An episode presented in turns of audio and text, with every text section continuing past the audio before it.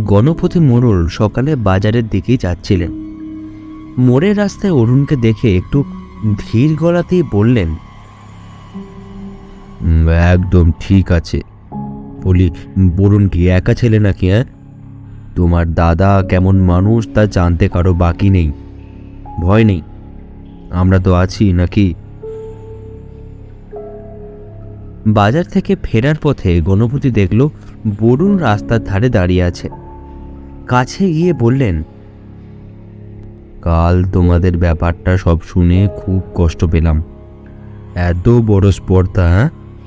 ছোট ভাই হয়ে ছি ছি ছি ছি। ক্লাবে শুধু বিচারটা ডাকো, বাকি আমরা দেখে নেব। ঠিক আছে?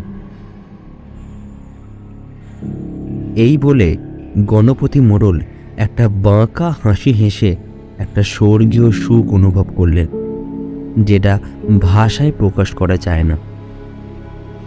দেশল্যান্ড কাঠিটা ঘষে দিয়েছে, শুধু দপ করে আগুনটা জ্বলার অপেক্ষা। নিজের সুখে অতটা সুখ নেই, যতটা অন্যের দুঃখে পাওয়া যায়।